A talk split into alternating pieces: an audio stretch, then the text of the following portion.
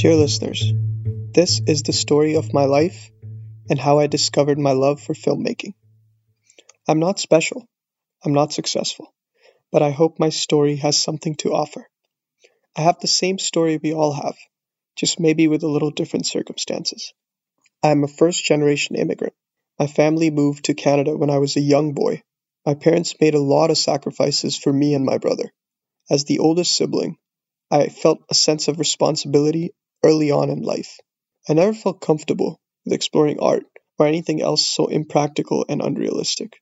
I didn't see why any rational person would ever want to devote their life to pursue something so pointless that offers so little security.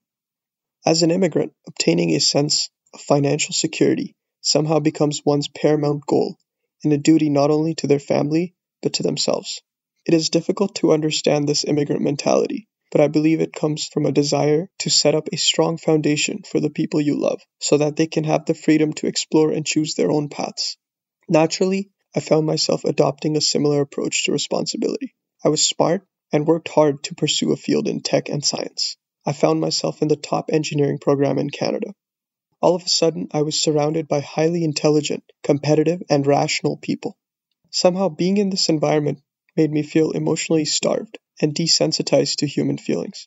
I started to understand that intelligence without love and wisdom is a trap. I struggled and found myself turning over every intention and every thought I had during this period. I realized that I was being driven in all sorts of directions by my fear and anxiety. I was chasing a sense of safety that could never be fulfilled. I proceeded to make a sincere attempt to explore my inner truth for the first time in my life. Along the way, I discovered many beautiful truths one of which was my love for film.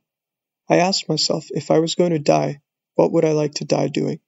I nostalgically recalled summers spent watching movies back to back with my father when I was five, hearing stories of his attempts to become an actor in his youth, remembering the times I made home videos with my little brother, staying up till 4 a.m. in high school watching videos about how films are made. All this made it obvious to me that cinema held a special place in my heart. So I picked up my camera with my roommate, who had quit theater to pursue engineering, and we made our first short film.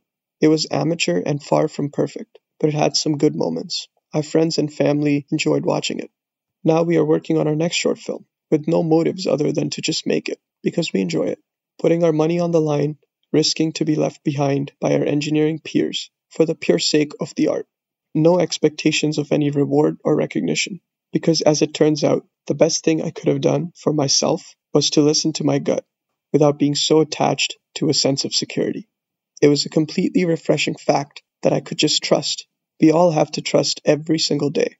We have to trust that when we take a step, the ground won't collapse before us, even though there are no guarantees. Despite my continuous doubts and anxiety about wasting my time and throwing away hard earned money for the sake of making films, I continue to strive and grow.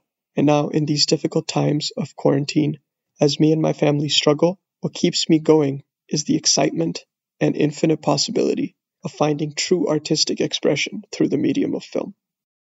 To all the artists out there who are making sacrifices for their art, I applaud you. You are lucky to have the courage to trust.